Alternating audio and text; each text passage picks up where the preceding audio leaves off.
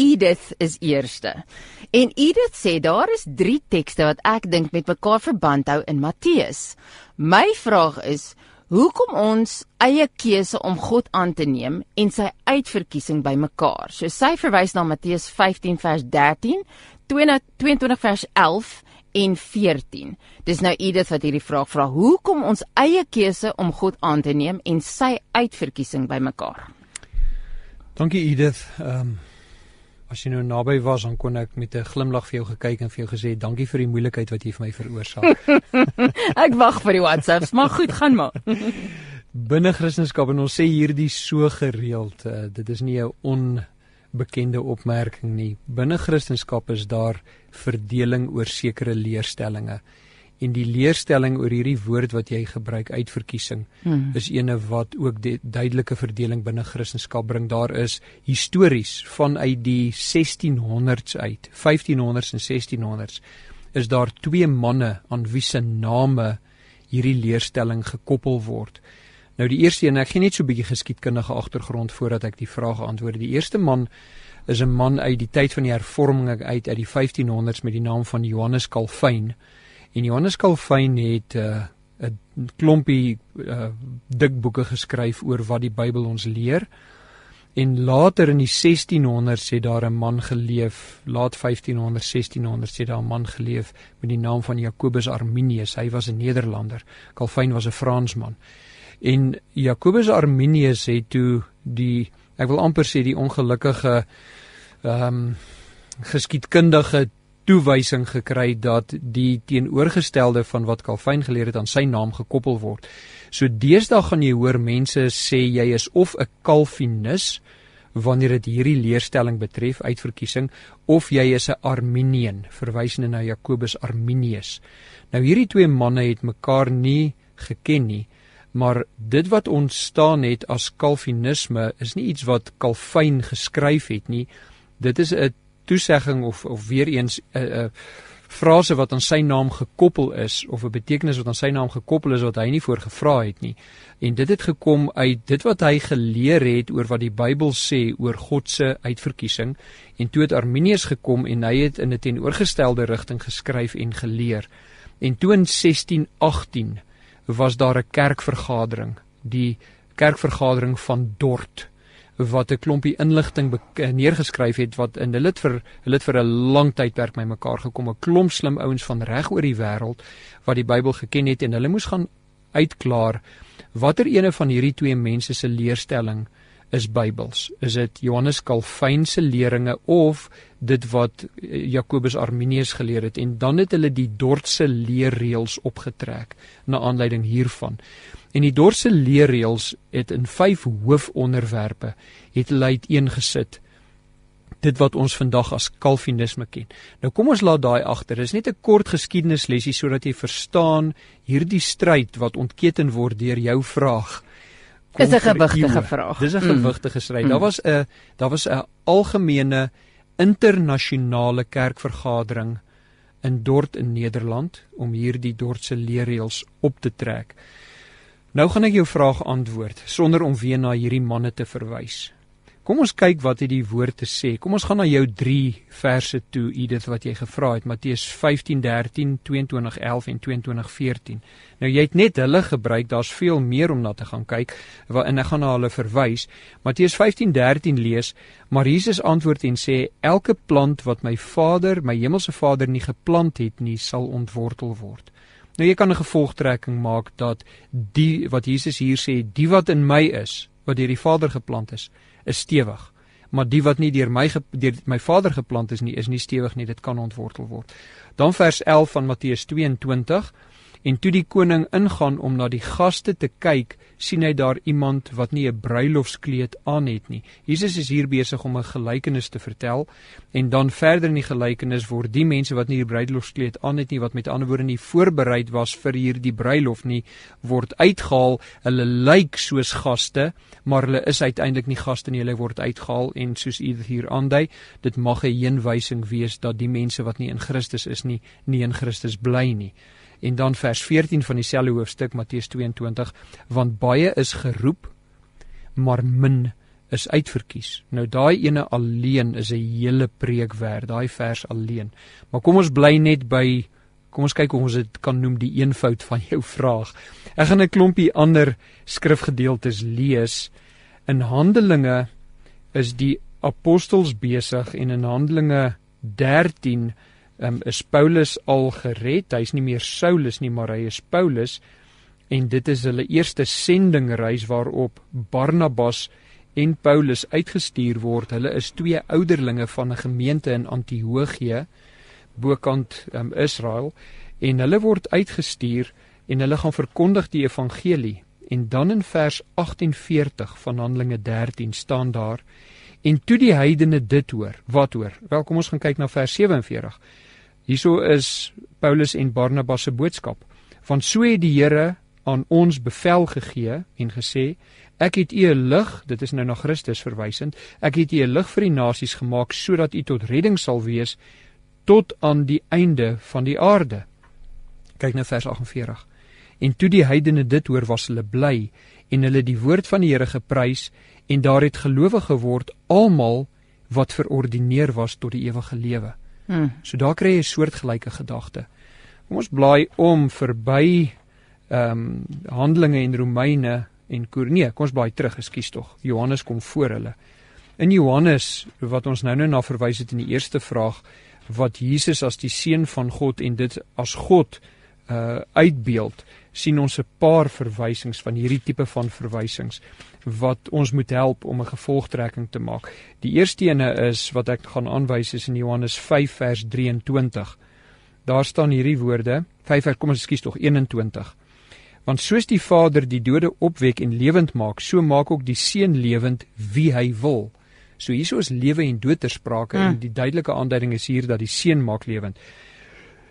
Uh dit is vers 21. Kom ons blaai om na Johannes 6 toe vers 37. Daar staan al wat die Vader my gee, sal na my toe kom en ek sal hom wat na my toe kom nooit uitwerp nie. Nou Edith bære hierdie een in jou agterkop want ons kom nou terug na hom toe. Hy hy klink baie soos die een waar Jesus sê niemand kan na hom toe kom tensy die Vader hulle na hom toe stuur. Tensy die Vader hulle na hom toe stuur, maar hierso so ietsie ekstra by vers uh, Johannes 6 vers 37. En dan ehm um, Kom kom ons bly eers daar. Ek wil nou net na een voordat ons terugkom na Johannes 6 vers 37 toe wil ek nog na een ander gedeelte. Die evangelies word vir ons verduidelik die leringe van die evangelies word vir ons verduidelik in die sendbriewe. En Paulus het 13 van hierdie sendbriewe geskryf en een van hulle wat hy geskryf het is vanuit die tronk waar hy gevange gehou is en dit is Efesiërs. En in Efesiërs hoofstuk 1 is daar twee opmerkings waarna ons moet gaan kyk. Daar staan in 1 vers 4, ek gaan van vers 3 af lees. Efesiërs 1 vers 3: Geseënd is die God en Vader van ons Here Jesus Christus wat ons geseën het met alle geestelike seënings in die hemele in Christus. So hierso sien jy God die Vader en Christus die Seun is betrokke by geestelike seënings wat God aan sy kinders gegee het. En dan vers 4, soos hy, dit is God, ons in hom, dit is Christus, uitverkies het voor die grondlegging van die wêreld om wat te doen? Om heilig, dit is afgesonder en eenkant anders, om heilig en sonder gebrek voor hom in liefde te wees. Nou as ons verder gaan na vers 13 toe, daar staan in wie julle ook daai wie is Christus, in wie julle ook nadat julle die woord van die waarheid, die evangelie van julle redding gehoor het, in wie julle nadat julle ook geglo het, verseël is met die Heilige Gees van belofte. So ons sien hierdie uitverkorenes van vers 4 word verseël deur die Gees. So nou sien ons ook daardie dat as jy in Christus is, kan jy nie uitgeruk word nie.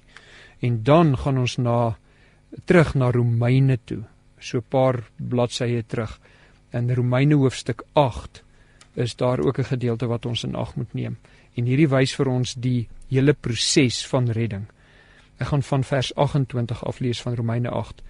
En ons weet dat vir hulle wat God liefhet, alles ten goeie meewerk vir hulle wat na sy voorneme geroep is want die wat God van tevore geken het, het hy van tevore verordeneer om gelykvormig te wees aan die beeld van sy seun, sodat hy die eersgeborene kan wees, dit is Christus onder baie broeders, En dan vers 30 van Romeine 8 en die wat hy van tevore verordineer het, het hy geroep. En die wat hy geroep het, het hy geregverdig. En die wat hy geregverdig het, het hy verheerlik. Nou die woord wat oor en oor en oor van vers 28 eintlik van vers 27 af voorkom, is die hoofletter woordjie hy hy hy hy hy hy die 6 keer hy 7 hy 8 hy 9 hy 10 hy 11 as ek nou reg getel het. Elke keer verwysende na Christus en God. Die werk van redding van begin tot einde behoort aan God en Christus. En jy kan dit in 1 Petrus 1 ook gaan lees as jy daai hoofstuk wil lees. So Edith, as ons nou teruggaan na Johannes 6 vers 37 toe. Al wat die Vader my gee, sê Jesus, sal na my toe kom en ek sal hom wat na my toe kom nooit uitwerp nie. En hierdie is 'n samevatting hierdie vers van jou vraag. Hoe bring ons hierdie twee konsepte bymekaar? Dat Ons het 'n keuse om God aan te neem en dis die waarheid want die woord leer dit vir ons. En Jesus het gesê, ons het nou-nou Markus 1 vers 15. Glo, bekeer jouself en glo. Ons het 'n verantwoordelikheid om dit te doen. Jesus sê op 'n ander plek in Johannes, julle julle glo nie want julle wil in julle ongeloof voortleef. Hy maak duidelik dat daar 'n aanduiding is dat jy as 'n mens het 'n keuse om te maak. Nou dit net om op te som. Daar is net een manier wat enige iemand na God kom en dit is wanneer God sy harde hart versag. Romeine 3 vers 10 en 11 sê daar is nie een wat na God soek nie, maar God kom in sy genade en hy maak harde harte sag en hy verander gedagtes en hy trek mense na hom toe sodat hulle dan hulle sonde kan raak sien, dit kan bely, na hom toe kan keer om hom vergifnis kan vra en sy kinders kan word deur sy aanneming, deur die werk wat Christus gedoen het. Dit is 'n werk wat van God afkom. Maar God gee dit is die ek gaan dit so noem. Dit is die teologie, die godskennis, die godslering agter redding. Maar daardie teologie, hierdie uitverkiesingsleer, gebruik ons nooit wanneer ons evangeliseer nie. Wanneer ons evangeliseer, gebruik ons die tweede deel van dit wat jy vra. En dit is ons gaan na mense toe en ons sê daar is 'n regter, God, wat oor sonde gaan oordeel Jy is 'n sondige mens wat onder God se oordeel staan en hy gaan jou oordeel tensy jy sy prys vir vergifnis wat Jesus Christus is. Aanvaar dat Jesus Christus gesterf het vir jou sonde dat jy jou sonde bely en erken dat jy nie redding waardig is nie en dan sal God as gevolg van die werk van Christus sal hy jou red. Dis ons evangelie boodskap. So ons gaan nooit in evangelisasie uit met ons teologiese agtergrond om te verstaan dat almal wat deur God gekies is, sal gered word nie. In sy genade gekies is sal gered word nie, maar ons gaan na hulle toe met die boodskap: Jy moet jou sonde erken en bely en vergifnis vra en gered word en as jy dit nie doen nie, is dit jou eie verantwoordelikheid. Dan is jy verantwoordelik vir dit wat gebeur. Nou ek wil nog na ene toe gaan en ons is terug in Romeine en dis Romeine 9. In Romeine 9 ehm um, praat Paulus van twee manne, Jakob en Esau. En hy sê hierdie twee manne in Romeine 9 voordat hulle iets gedoen het, verkeerd gedoen het, het God gesê ek gaan aan Jakob my genade wys en nie aan Esau nie want en nou van 'n menslike perspektief af weer want Esau het homself verhard. En ek gaan nie my genade aan hom wys nie. Maar ek het my genade aan Jakob verwys deurdat ek hom versag het. Nou wat nou moet al duidelik uitstaan ehm um, die ag Janine. Jou sussie is Janine. Janine is dat dis 'n spanning. Die Bybel leer ons beide hierdie waarhede. Dat God is die ene wat mense kies, maar die mense die verantwoordelikheid om na God toe te draai. En ons kan daai spanning nie oplos nie. En sommige mense, ek het baie onlangs het ek 'n gesprek met iemand gehad wat geïrriteerd is deur hierdie gedagte, maar jy sê die Bybel leer altwee. Ja, die Bybel leer altwee. Ons lees dit keer op keer dat die Bybel altwee lees. En God se instruksie is dat ons moet ons sonde bely, erken, bely, vergifnis vra en na hom toe draai. Ons het 'n verantwoordelikheid om dit te doen. En dit is waar ons moet stop by daai verantwoordelikheid van mense. Die die voordeel wat die teologie, die godskennis, die godswoord ons leer is dat wanneer God iemand na hom toe trek, dan sal daai persoon na hom toe kom en hy sal nie kan nee sê nie en God gaan hom red al wil hy nie gered word nie. En God gaan hom die genade van redding gee al verwerp hy dit. En dit gee ons rustigheid wanneer ons uitgaan om te evangeliseer want ons weet wanneer God die werk in iemand doen, sy hart doen, dan gaan daai persoon na hom toe keer. Onthou uh, Romeine 3 vers 10 en 11, daar's niemand wat na God soek nie. So God kom en hy moet mense kom red want niemand soek na hom nie. Jy kan na hele Romeine 3 gedeelte gaan lees om dit te verstaan. Maar van 'n menslike dit dit dit gee ons sekerheid hierdie agtergrond, hmm. hierdie teologie, hierdie kennis. Maar van 'n menslike perspektief af, altyd en altyd en altyd is die opdrag erken jou sonde, bely jou sonde, vra vergifnis en word gered. Dit wat Jesus in Markus 1 vers 15 gesê het, bekeer julle en glo. Okay, maar nou die vraag aan die ander kant gaan dan nou wees. Dan sit hy regverdig as ek hom nie kies nie. As hy my dan nou nie na hom toe getrek het nie. As dit sy skuld is dat ek nie 'n Christen is nie. Ehm um, ons het ver oggend hierdie interessante skrifgie was vir die vir die jaarsdagskrif gewees het dit gaan oor wysheid. Dat wysheid het die kennis om te weet wat is geregtigheid en wat is regverdig. En nou dink jy baie mense sal nou hierdie hele gesprek luister wat jy nou net gevoer het en en sê dan dien ons 'n onregverdige God en dat geregtigheid maak nie sin. Daar's nie van reg en verkeerd dan nou right. as dit sy skuld is nie. Maar dit daai daai skrif beskryf daai plek van om om erkenning te gee aan God se regverdigheid. Dat regverdigheid word deur hom gedefinieer en nie deur ons nie, word lieflike plekke genoem, 'n plek van vrede. Ehm um, en dit is dit is dit is spesifiek hoe wysheid beskryf word. Dat wysheid is sy geregtigheid en sy regverdigheid en my menslike beskrywing daarvan om nou te luister na hierdie gesprek en dan God af te skryf ja. en en redding af te skryf ja. want dis dan nou nie meer my skuld nie is nie wysheid nie. Dit is nie wysheid nie. God is God en ons is mense. Ja. En in Jesaja 55 waar God oor redding praat maak hy hierdie opmerking vers 6 ek gaan uit die 83 lees so 'n bietjie makliker Afrikaans is. Vra na die wil van die Here terwyl hy nog te vind is. Roep hom aan terwyl hy nog naby is. Die goddelose moet sy verkeerde pad laat staan die slegte mense moet sy slegte planne laat staan Hy moet hom tot die Here bekeer, dan sal die Here hom genadig wees. Hy moet hom tot ons God bekeer, want God vergewe altyd weer. En dan sê die Here hierdie oor redding.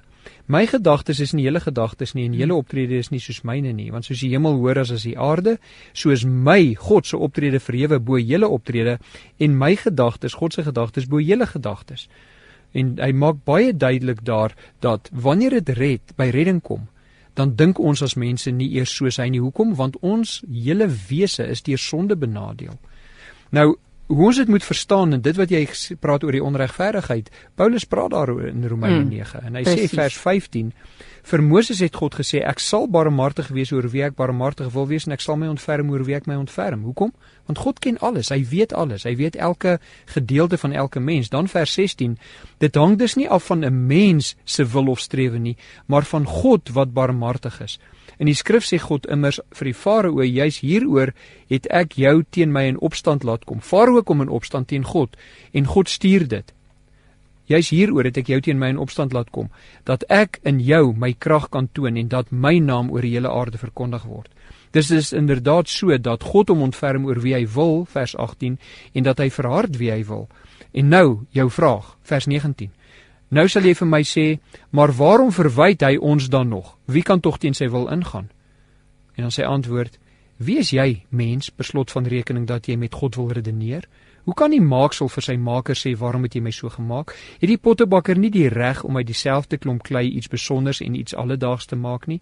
En as God dieselfde wou doen, as hy sy toorn en sy mag bekend wil maak en dan gaan hy verder aan vers 22 dan sê hy dat die mense in effek wat hy vers 22 en 23 sê, die mense wat God verwerp en wat daardie posisie inneem en sê dis onregverdig en daarom gaan ons ons rug op God draai, hulle doen dit omdat hulle dit wil doen en hulle sal die prys daarvoor betaal. So mm. wanneer ons na hierdie hele proses kyk, dan wil ons ons hande in die lug gooi en sê, "Maar wat gaan hier aan?" En die antwoord is, ons as mense is so sonde besmet in ons hele wese, ook in ons denke, in ons logika en ons beredenering, dat ons nie sonde en die effek van sonde reg kan uitpleis tensy ons God se openbaring oor sonde en die effek van sonde in die Bybel lees en dan sy antwoord nie. Sy antwoord is Jesus Christus.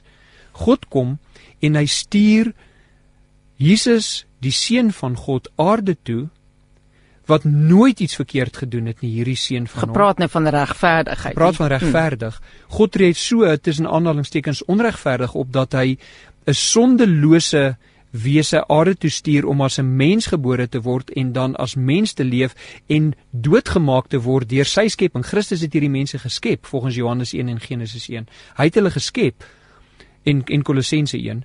En uh, en nou kom hierdie skepsels van hom en hulle maak hom dood sodat hulle gered kan word deur sy dood. Nou probeer dit bietjie uitfigure. Ja. Nou sê ek vir jou, wat is die kans dat dit nie God se inspraak is in mense om die Bybel te skryf en dit reg te skryf en volledig en foutloos te skryf want as mense hierdie verhaal moes skryf sou dit nie so gelyk het nie. God het mense die vermoë gegee om sy geïnspireerde woord neer te skryf om vir ons die boodskap van sonde en die boodskap van redding te bring. Soos een persoon dit gesê het, um, ons is sondig, dis die probleem en God is redder, dit is die antwoord.